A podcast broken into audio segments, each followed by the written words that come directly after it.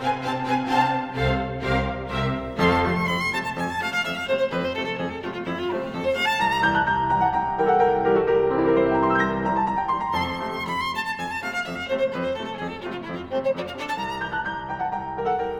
to A Load of BS, the behavioural science podcast with me, Daniel Ross. Today, as we take a turn in the road towards other areas of BS, I'm thrilled to welcome none other than Gary Lineker to the show to discuss the psychology of sport with me. For many, Gary needs little introduction, but I'm going to give you one anyway because that's how these things work. We need a little build up, some anticipation. Gary was one of the great footballers of his generation, joining his boyhood club Leicester City in 1978, where he played for seven years before a move to the great Everton side of the mid 1980s, where he dazzled sufficiently to attract the attention of Barcelona, where he played under Terry Venables. Then came the big move. I say with definite bias, to Tottenham Hotspur in 1989, where he won the FA Cup in 1991 a game I attended, I may add, before finishing his career with a brief stint in Japan. Gary also played 80 times for England, scoring 48 times. Since his glittering athletic career, he moved seamlessly into media, in which his mainstay has been hosting Match of the Day for over 20 years. And so much more, including his famous Walker's Crisps TV commercials and his just launched TV game show, Sitting on a Fortune, or as Gary remarked on Twitter, not shitting on a fortune. In this episode, we talk about what self confidence means to Gary, what Gazza was doing before the 1990 World Cup semi final, what it feels like taking a World Cup penalty, the characteristics that make up a successful dressing room, generalization versus specialization, and all of Gary's superstitions. No more fuss, it's time for kickoff. Sorry. Gary, welcome to a load of BS. It's great to have you along today. Thank you. Nice to be here. Great. And by the way, moreover, welcome to new listeners and old. I'm happy you're all with us to enjoy this conversation on sports related BS. Now, today is the start of a mini series we're doing uh, on the psychology of sport. And who better to launch that with me than a footballer of superlative standing, both in the English and global game, a player who I watched growing up playing for my team Spurs, I'm afraid, who with them, Uh-oh. Gary, yeah, oh, well, let's not digress on, on, on, on current news, but who with them Gary provided the greatest moment of my football life, winning the FA Cup in 1991. Was that, I presume, the greatest moment in your footballing life as well, Gary? Uh, uh, it was right up there, right up there regarding the team. Yes, definitely. I would say winning the FA Cup was special. Whereas having lost it as well with Everton a few years before, so it meant a bit more. It would have been um, very painful to have lost a second final. Oh, absolutely. And now, of course, for the last 25 years, can you believe it? You've been a smart observer of the game as pundit and host of, amongst other programs, Match of the Day, which, for those of you unfamiliar, is a British institution. It's our leading football highlights show, but it's not your only TV gig by any means. Of course, you're soon to be launching a new ITV game show, I believe, called Sitting on a Fortune, which suggests, Gary, are you in grave danger of becoming a national treasure? I very much doubt it. I, I, I, I think if you, if you took the uh, if you take the presenting role on Strictly Come Dancing, I think this would cement your position very firmly. That is a step too far. Step you'll, too you'll far. Never see, you'll never see me near that show. Right. Okay. So I was going to ask if you've ever been invited, but you're you're, you're not likely to appear at any rate. It wouldn't have got past my agent. He knows me, and also it's a Saturday night. I'm generally quite busy on Saturday. You're otherwise it would be a sharp dash across the studio. Exactly. Let's get back on track. What I want to get into today is the relationship between sport and the mind. For example, mm-hmm. how mental state affects performance, the impact of coaching, what it takes to make a great team, and how to counter demons when self belief and form leave you. So let's start with the subject of confidence and self belief. How do you define self confidence? What does it mean to you? I suppose it's having an inner belief in your own abilities in, in whatever shape or form that may be. It's funnily enough, it's not something I had a great deal of when I was young and making my way in football. Everything I did surprised me, kept thinking I'd get found out, but managed to get through. So I'm not sure it's absolutely entirely necessary to totally believe in yourself. But I think that's ultimately probably what it means. Because I heard you say, touching on that, you said in conversation with Danny Baker, actually, on one of your podcasts, mm. Behind mm. Closed Doors, which I strongly recommend, by the way. I really enjoy that. But you never thought that you were that skillful. As you say, you'd almost thought you'd got away with your career somehow, that your success was really a function of, you said, pace mm. and calmness. I mean, by the way, not bad qualities to have as a footballer. But then you'd say you reflected on it since and you'd watch games back and then you realized there was a bit more to you. But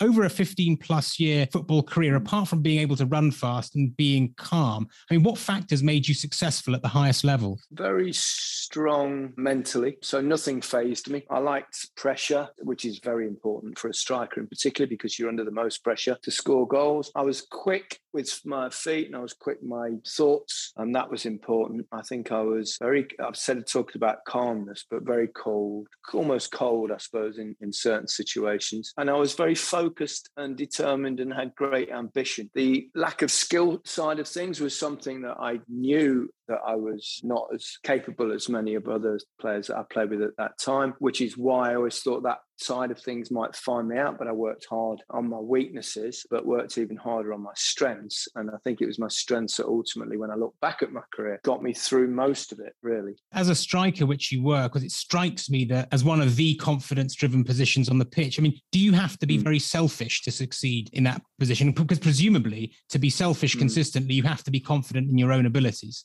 selfish. I'm, I'm do you need to be selfish? I think strikers live for scoring goals and ultimately you're judged by the number of goals you score. So within that, there's a personal side of the game that perhaps you wouldn't necessarily get from a midfield player because for them it's about defending, it's about attacking, it's about making passes. But ultimately, you're not judged for one thing and one thing alone, whereas a striker is very much judged by his goal scoring ratio or scoring big goals in big games. So within that, there becomes a little bit of ego, a little bit bit of self importance. But does that translate into being selfish as a footballer? I don't think so. I think most strikers try and do the right thing on the pitch. Personally, I most of the time, if I was one on one with a keeper, I'd fancy my chances of scoring more than I would someone else of scoring. So does that make me selfish? Not sure. But yeah, I think you've got to have a confidence in your own ability to score goals. But I don't think you would ever do that with it impacting the, your teammates in a negative way. I've got to pull you up slightly because I'm, I'm going to go back to your podcast mm. archive, something which amused me. And I think, in a way, answered this question most eloquently. That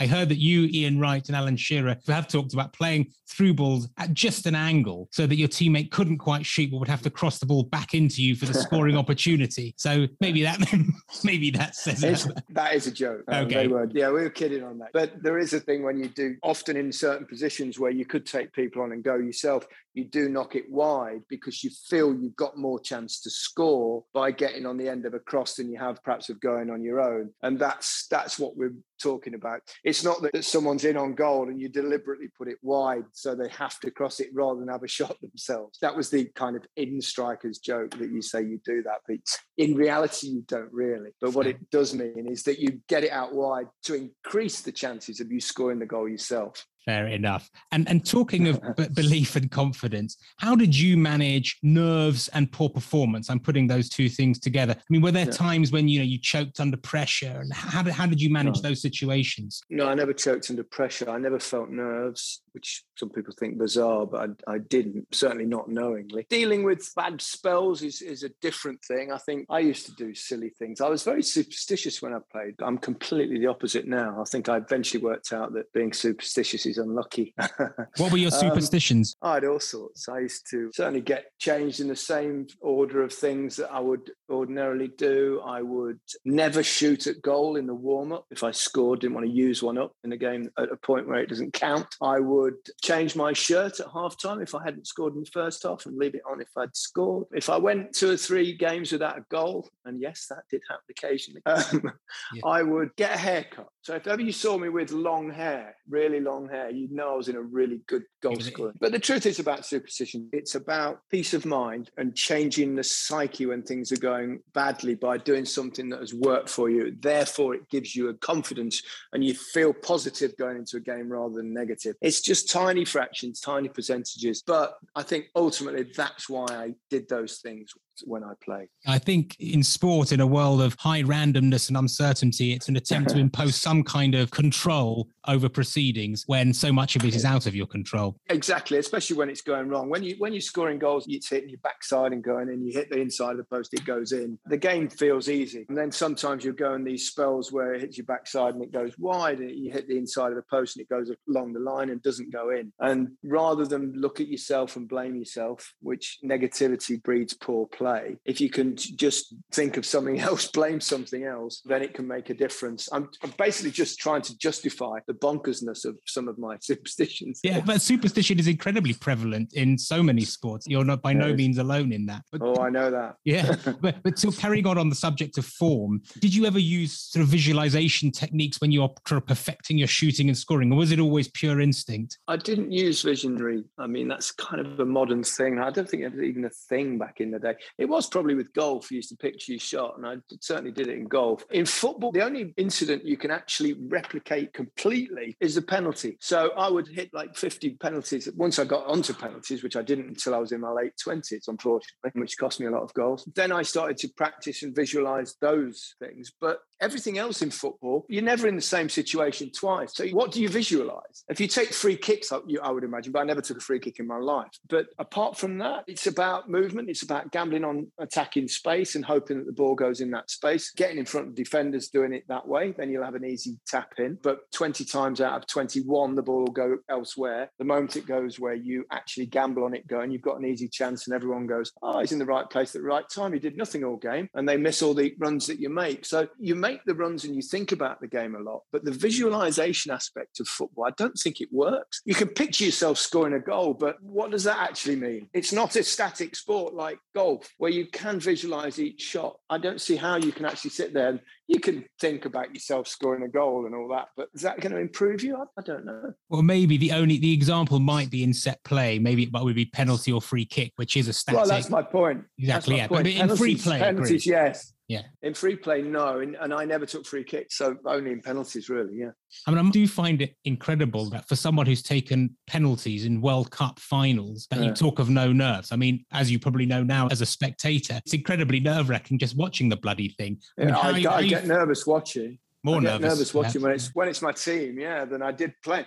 Well, when you're watching, you can't do anything about it. When you're playing, you're actually in control. It's down to you. And there was parts of me, and I, it's kind of in this strange masochistic way that almost like being in that position. Because take the World Cup penalties, for example, two in the quarterfinal against Cameroon, one in the shootout against Germany. You're in a position where most mortals never get the opportunity to show how much nerve you've got. And that's what a penalty is. And especially in the first ever penalty I took for England was eight minutes to go against Cameroon in the quarterfinals of the wow. World Cup. And but but what an opportunity to show how ballsy you can be. And I quite reveled in that in a way, which is probably a positive way of looking at a situation that could go wrong. I never felt that way. For me, it was like, wow, I've got a great chance to score. And that's what I live for. I live for great chances to score. And you can't get many better chances than a penalty where the goalkeeper has to stand on his line. So for me, it was, wow, great chance to score, chance um, to show what I'm made of. You know, that's the difference, I think. That makes sense. Let's talk about team dynamics. And firstly, the factors that make a successful dressing room tick and gel. So let's bring this to life. If we assess the fortunes of the two English clubs that dominated your career, and that's Leicester and Tottenham in terms of number of games at least, what was it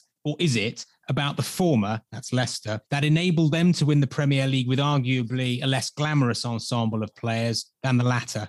I don't know. For me, it's still something that's truly unbelievable. It was a miracle, sporting miracle. I think the biggest team sporting miracle that I can think of in my lifetime. I mean, there might be some a sport in America, they might say something like win baseball something, but I don't follow those sports particularly. But for me, it just couldn't happen. You've got a group of journeymen and players that have been kind of not used at other clubs. And then you've got a couple of young players that they'd found from the French league in Kante and Mahrez, and a guy that they brought in from non-league football called Vardy. And then somehow they started winning. And the season season before, they avoided relegation by winning seven of the last nine games to just avoid relegation. They were pretty much down. So the kind of miraculous stuff started then. But what happened in the next season was just incredible. And I still can't, to the life of me, explain it or understand it beyond the fact that there was a lot of luck involved because they hardly got any injuries, which is important. The confidence factor of getting off to a good start and then carrying it on. And also that the giants of our game, the big clubs, were all in transition at that particular stage, so they weren't as perhaps strong as they normally are. But Leicester won the league by 10 points. 10 points. The Premier League with a back four of, of Danny Simpson, Robert Huth, Wes Morgan and Christian Fuchs, with all due respect, you know. Mm. but it was Kante in front of them that made such a difference. But I mean, I did that a tweet in, I think it was November or December, saying that if Leicester win the league, I'll do the first match of the day of the following season in just my underwear. And I remember the show well. It, yeah, well, exactly. And, and, and I knew when I did that tweet, I 100% categorically knew without any shadow of doubt that Leicester wouldn't win the league. That was going to happen. They'd had a good start. We've seen that before with teams, then they were going to fade away. But they didn't fade away. And they kept going and going. And it was magical. And I've got three of my sons that support Leicester like I do. And towards the latter stages of the season, the last seven or eight weeks, every game with Leicester was shifted to a Sunday for Sky. So that meant I didn't have to do it while I was at work. And I'd come home when we watched them together. And it was so nerve wracking. And the closer they got to winning the league, the more nerve wracking it got. In fact, it was like insufferable watching these matches, but they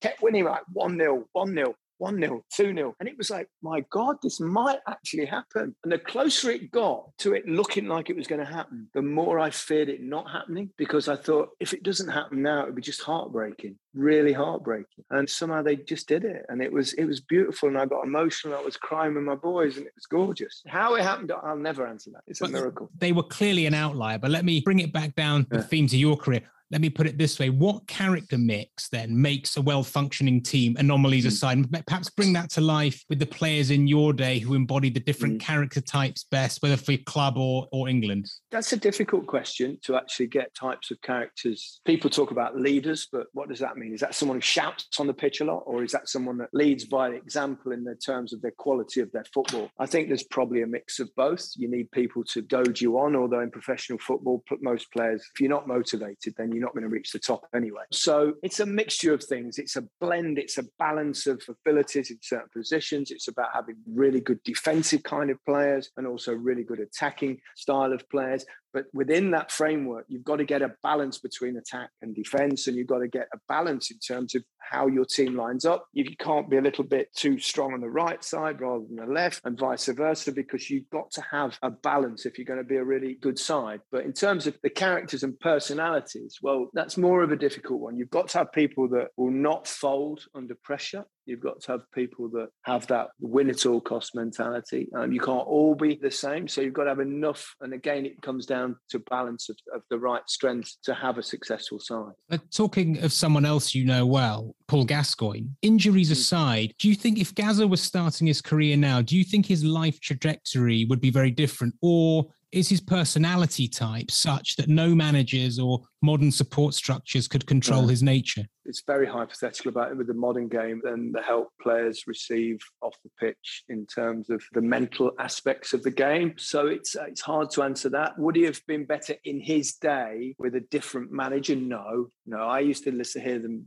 people saying about if Alex Ferguson had got him at Manchester United, it'd have been all different. And Manchester's a different place to London. If you know Gazza's mentality and how he is, it wouldn't have made any difference. He had Terry Venables, who was fantastic as, with him and did as well as you could possibly do with Gazza and brought out some great moments. And Gazza did have some incredible moments throughout his career, but his personality is his personality. And it probably one of the assets of his game was also that personality, but it was also his weakness. You know, we've seen it with other individuals like Diego Maradona. So sometimes with genius comes flaws, or call it what you like. But Gazza was Gazza. No one would have changed. No one. It wouldn't have made any difference if he'd have played for, for a different manager because he was, in many ways, unmanageable. And that was both good at times and bad at times. I mean, this is a slightly sort of selfish remark, just digressing, but his mm. free kick in the 91 Cup final against Arsenal remains embedded, emblazoned on my memory. It's just one of the, my favourites. Uh, and mine too. Yeah, mine. you were in the game. Let's go back to managers. You mentioned. Terry Venables. Which managers and coaches did you love playing for? And, and as a follow up mm. to that, what's the effect on performance when you've got a strong bond with the coach or manager? I think it's always going to improve things if you've got, if the players have a bond with their manager. I was lucky. I played some really, really great managers from Jock Wallace at the start, who technically and tactically wasn't by a long way the best I played with. But for a young man in his teens, he was perfect for me because he taught me how to live, how to give myself myself the best possible chance to succeed in, in life and in football in particular. Then I had Gordon Milne, who was kind of the opposite, but calming and very tactically adept. And then, of course, I had Howard Kendall at Everton as well, only for one season, sadly, because, because they sold me to Barcelona. But that was the best team I played for. And he was great fun and also a great manager, hugely charismatic. And then Terry Venables with Barcelona and Tottenham and, and Bobby Robson as well with England. So, yeah, I had some really big personalities. And I was lucky in that because I think that makes a difference to, to a player. And I always had the confidence of them. And that, that was an important thing as well. And of course, you played in three different countries, five different clubs, plus the England national team. Were there marked differences in how teammate relationships worked, how dressing room hierarchies played out, how a coach behaved with his players,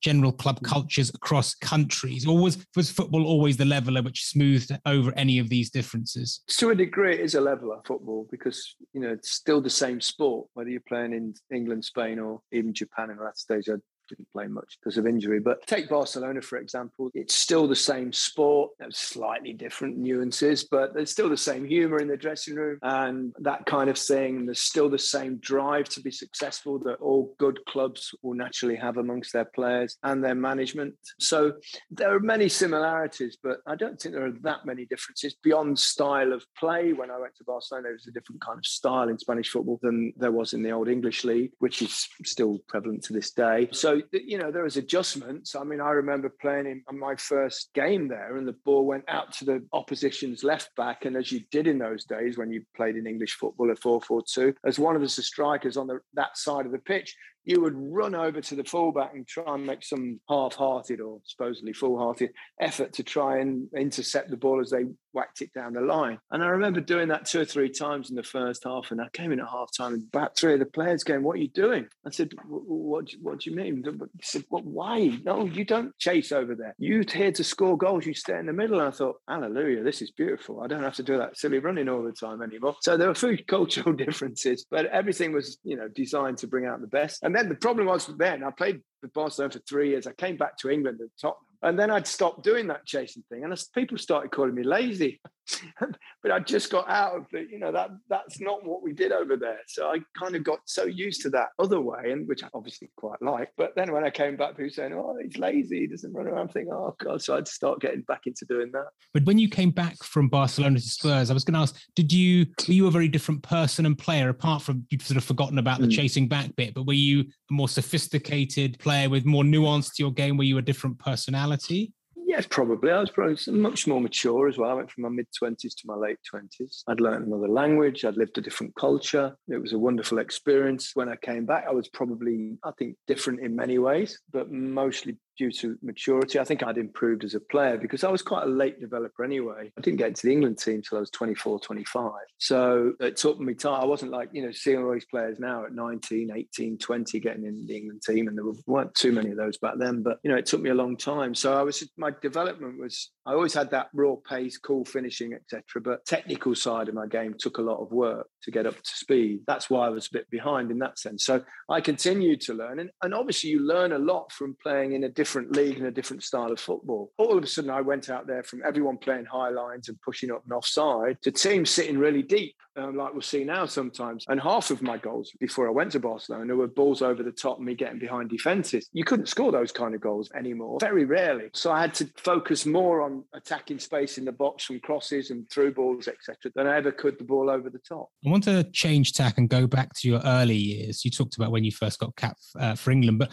when you were growing up, did you play lots of sports or was it always and only football? Yeah. Yeah, I did athletics because I was quick. I did cricket. I love cricket. In I always played cricket in the summer and, and, football in the winter. But I never played a game of rugby. I did, no, I didn't play much. I, not when I was at school, and then I used to play snooker after training when I started football. So I'm, I mean, I'm a lover of sport. You know, passionate about sport. I think it's love nothing better than watching different sports, um, particularly cricket, golf, as well as football. Obviously, uh, I like tennis as well. I'm not. I've ever played it, but yeah, I, I love most sports. The question of generalization versus specialization, I think, is an interesting one because research actually shows that when you try a range of activities before specializing, it does make you a better, yeah. more versatile, accomplished mm. player. I mean, there are good examples of that. Roger Federer is one. He didn't actually focus on tennis yeah. till he was 14 or 15. I think in football, Peter Schmeichel yeah. played handball at quite a high level because hmm. football, mm. particularly nowadays, on the other hand, tends to promote the opposite approach, which is that clubs want to sweep up kids as young as possible. Now,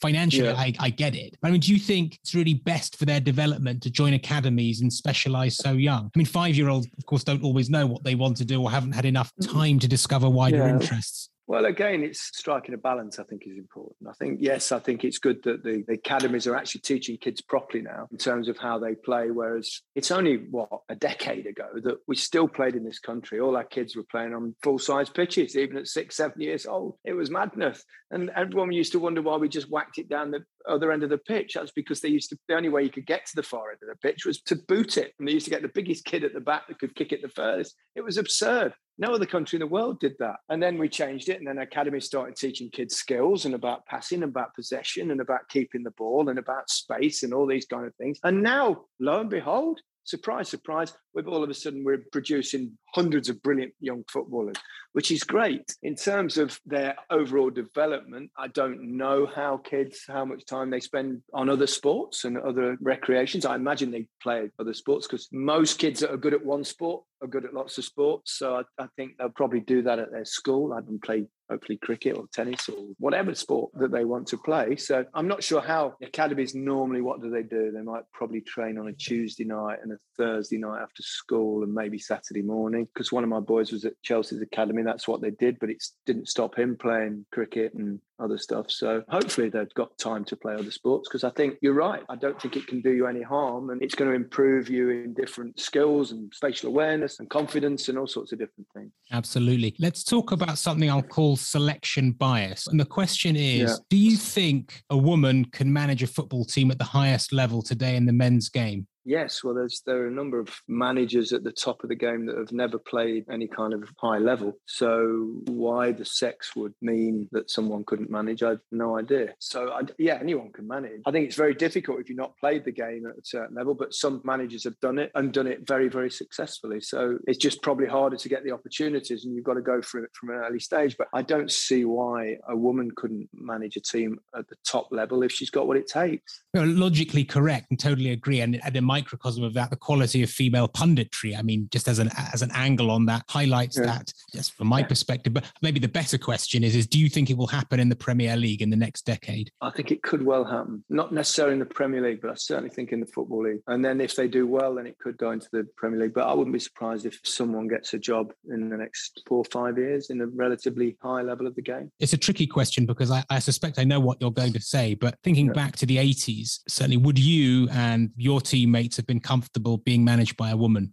It's very difficult to go back 30 odd years, isn't it? Because the game's moved on. And also the popularity of the women's game now is zillion times what it was when I played. In, fact, it was virtually non existent in this country. Sadly, we are behind everyone else. Thankfully, now it's catching up because the more people that play football, whatever their sex, the better it is for those of us in the game because it's greater popularity. And the quality of the women's football has improved immeasurably, even over the last five, ten years. So, therefore, there'll be more women coaches, so more go into it. But if you'd have just, from our time, if you'd have just said, here's a woman that's going to coach football, well, where would she have come from? So it's, I think it's slightly hypothetical and slightly unfair, that question. So I don't know how it would have been greeted. Fair deflection then. no, but it's, but they, just, it just wasn't the thing. You'd hardly ever see a female even watching a football match, let alone playing professional football like they play now. So if you ask me, if I was in a team now, you said, right, your team from back then now was playing in the Premier League or the modern era, would you accept a woman as a coach? You'd go, of course we would, if she knows what she's doing. Absolutely. But do you think cricket or a rugby coach could do the job in football and vice versa? No. How how no. how easily are they are they transferable? No, not at all. It's totally different tactics, techniques. How does a football coach teach a batsman to bat or golfer how to swing a golf club or vice versa? How does a guy that's taught people all his life the techniques of cricket teach a striker how to score goals? Not that I've ever played with a coach who can teach a striker how to score goals because they right. can't. Um, I know way more than any coach or manager that ever taught, way more. So it's very specialised in many ways. And a teacher can teach a kid to play cricket and to play football. But if you're talking about elite levels of sport, you can't just, I mean, I'm sure someone that's a top cricket coach who may have been a top football coach on the side, that's the only way it could work, probably. You can't, suddenly someone who's never taught football in their life, suddenly is the, the football coach. Not so sure. You could man manage people and, you know, all that, but could you set a team out to play and use the tactics? Not so sure. Now, well, I'm going to move to our last question before we get into the quick fire because I'm a little conscious of time. So I'm leaving out big chunks of, of fascinating stuff, but we'll, we'll, we'll, we shall move through. So we started with a question about your definition of self confidence. And I'm going to end with a slightly abstract one, but what did winning and losing mean to you? Was it as simple as the results, or were there other contributors? Well, it's just to talk about winning and losing, obviously the result is the most um, important thing. Well, it felt like it meant the world, but it didn't really at the time because you're judged by success and failure in sport. But sometimes you'd be less disappointed than you would be at other times about certain defeats. Say you lost, but you felt you played really well and you perhaps scored a goal or two and lost, you'd be still gutted about the result, but there'd be degree of satisfaction perhaps in your own performance. If you lost badly and played like a dog, then that's completely ruined your weekend or your whole week, really. But winning was always great, but it would be even greater if you played brilliant yourself and contributed with a goal or two. So, you know, there are levels of winning and there are levels of losing. Yeah, no, because there's another way I might ask the question, which is that, you know, it's about, it's about memories in the end. When you hear rugby union players in particular talk about what they remember most, of course, it's the victories uh, and you learn from defeat and all that. But what they often talk about, and it reflects the physicality in the game of really yeah. putting everything of your body and mind on the line, is those moments mm. in the dressing room when you're having the beer, when you're lying out, you've given everything, and you just look at each other and you have those kind of silent looks and go, "We did that together." And that's what people often talk about. I wonder whether that sort of thing translates into the football dressing room as well. Well, it does. We wouldn't be lying there with a beer and lying down and all that stuff because they're a bit soft. no, it's like, I mean, it, it's, yeah. I mean, you give your all. You don't beat each other up like in rugby and that scrum stuff and all that very strange sport, I think. But yeah, of course, that togetherness of winning a big game and a big moment, But it's a beautiful thing. It's what you play for. And the same when you lose, because you're in it together, so to speak. But the giving your all is, I mean, that's a kind of prerequisite of performing in the team sport. So, you know, if, if you come off the pitch and don't feel you've given your all, then I think that's probably a rarity. Even if it's in the subconscious and you feel like your supporters will go, oh, he didn't really try today. And when I hear that, I always think, no, no, no, it's not that. It's not, it's never that. You know, you cannot reach the top levels in sport with having an attitude where you don't care. Believe you me, players care in whatever top, if it's top level players in whatever sport, they might have a bad day their confidence might be affected and that affects their overall performance but they always care and it sometimes winds me up when i hear people saying that you know that they don't i fully agree it just reminded me when we started talking about what might call some of your early imposter syndrome it's kind of curious mm. in a sport which is so meritocratic in a way you don't play sort of 200 times between leicester and spurs you don't get 80 caps for england and score 48 yeah. goals but it's it's curious to have that kind of mm. syndrome or to have any lack of self-confidence when you know to yeah. play in the premier league or what was was equivalent in your day. You don't get there by luck or nepotism, right? No, no, certainly you can't do that in football. No chance. I think what it was, it was just that I was tiny growing up. I didn't reach puberty until I was 17. So I didn't really start growing until my late teens. So I was always behind everyone else. You know, even players in my year, I never got in the county team when I was growing up. I got in Leicester boys, but I didn't get in the Leicestershire team. I played in a Sunday team. We were a really good Sunday team, but there were four or five players on that Sunday team that were clearly better than I was at that point. So, you know, this is genuinely my own thoughts, but I was always quick. And then when I did start to grow, and then I got into the reserves, and even though I thought, oh, blimey, this is a big jump, I still managed to score goals. And the same when I got in the first team with some of my heroes, I'm thinking, Christ, this will find me out. But I think it was just because I was delayed in my early years. But it was actually quite a surprise. Leicester took me when I was 16, to be honest, because I was small, but they put me on diets and all kinds of things trying to get me bigger. But and then I this suddenly went boom and I grew four inches in about four months when I was, I think, 19, 18, 19, quite late. Good. Shall we do some quick fire? Fire away. Right. Don't think about these too much. What's the kindest thing anyone's ever done for you?